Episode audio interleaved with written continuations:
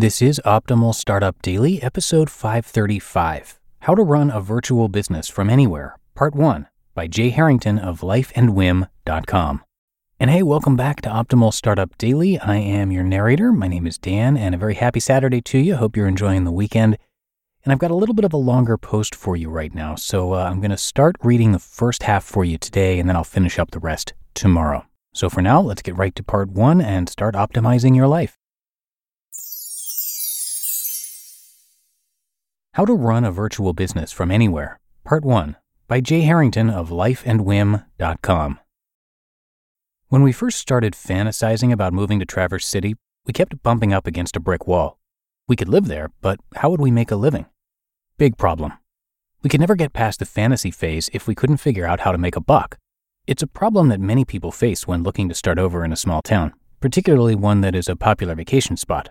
Real estate prices are high, but there aren't as many high paying jobs available as there are in high population centers of business and commerce. Our situation was a bit different. We didn't have jobs, but we had a business. And our business had a building, employees who all lived in Metro Detroit, and clients primarily located in Southeast Michigan. It wasn't realistic to think that we could pick up our business and move it to Traverse City, keep our employees and clients, and maintain, let alone grow, our income. Or so we thought. We often get asked about how we overcame one of the biggest challenges we faced in making our move to Traverse City, namely, how we moved our business too. So we decided to write about our experience and share some tips and insights about how to build a flexible business that you can operate from anywhere. Have you ever thought about starting a business from home or transforming an existing brick and mortar business into a virtual one? Hopefully, you can learn from some of the things we did right and wrong along the way. Our business. Our business, Harrington, is a brand strategy and design agency that specializes in providing creative solutions for sophisticated professional services firms such as law, consulting, and accounting firms. I do brand strategy work and write for clients, and Heather is our creative director. We have a team of designers and account executives who work for us as full time employees, and we have a network of back end website developers that we work with. We get hired by firms interested in rebranding, and a typical engagement involves developing a brand strategy, a new brand identity, often including a new logo and tagline, and designing and developing a new website. We also produce lots of content and thought leadership pertaining to professional services marketing and business development through our agency blog, Simply Stated. A virtual solution. Not content to be geographically inhibited by our business, in 2014, we set about to come up with a solution that would allow us to live where we wanted, but not give up our livelihood and start over. We started considering the feasibility and viability of operating virtually. A virtual business is one where employees are dispersed and work remotely, from home or wherever they happen to be at any given moment, using digital tools to communicate and collaborate with each other and clients. We immediately recognized some of the obvious benefits, including cost savings on rent, utilities, and maintenance, as well as time savings from the lack of office upkeep and commuting. Those benefits were nice, but ancillary.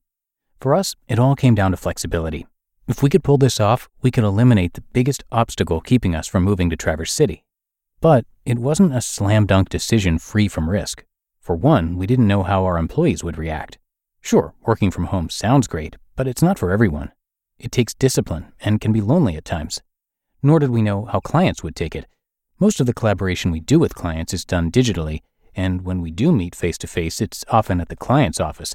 But most of our clients are large firms, and we weren't sure how they would react to our transition to a virtual environment. There are always risks, though, and we're always up for a challenge, so we decided to go for it.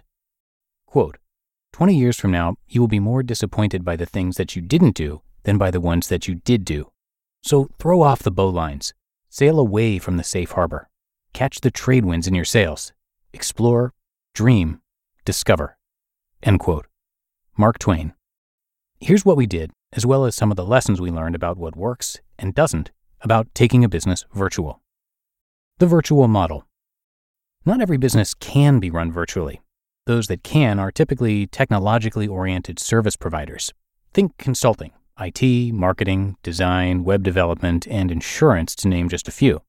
If lots of FaceTime is required with clients or customers, or if employees need to be located in a physical location to get their work done, it's probably not going to work. In our business, almost everything we do with clients is done in a virtual environment, with one exception. At the outset of some engagements, I need to travel to a client's location in order to meet with its professionals to conduct interviews and due diligence as part of our brand strategy process. For example, we work with an international consulting firm headquartered on the East Coast, and I traveled to a couple of the client's major offices in order to conduct fact gathering and brainstorming sessions. It would have been difficult, if not impossible, to conduct this work virtually, but that's not always the case. We recently worked with a law firm headquartered in San Francisco, and all of the fact gathering was done virtually via conference calls and video chats.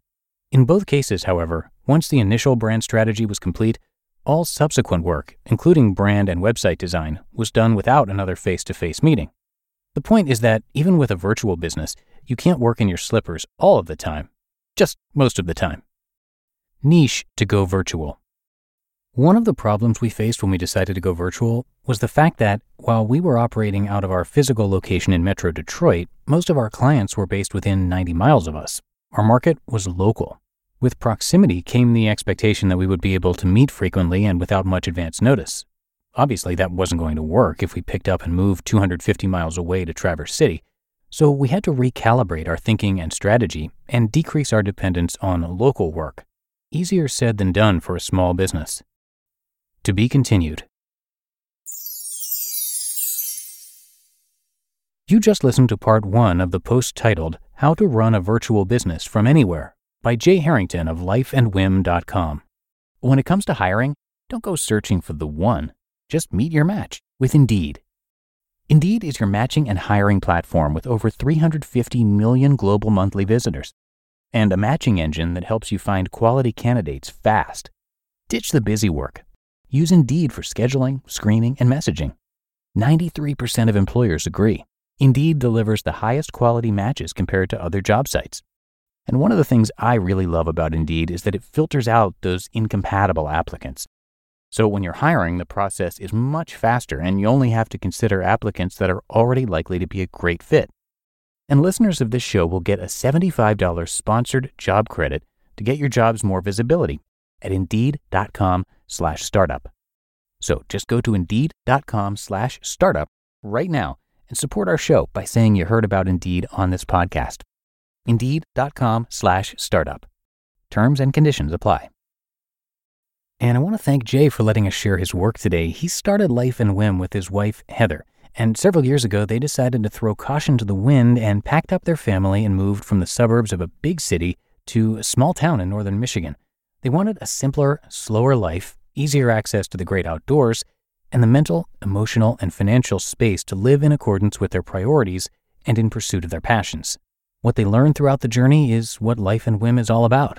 I'll share a little bit more about them tomorrow, also after the conclusion of this post. But that does it for today here on Optimal Startup Daily. Hope you are having a happy weekend, and thanks so much for being with me. And I'll see you back here tomorrow where we're going to finish up this post and where your optimal life awaits.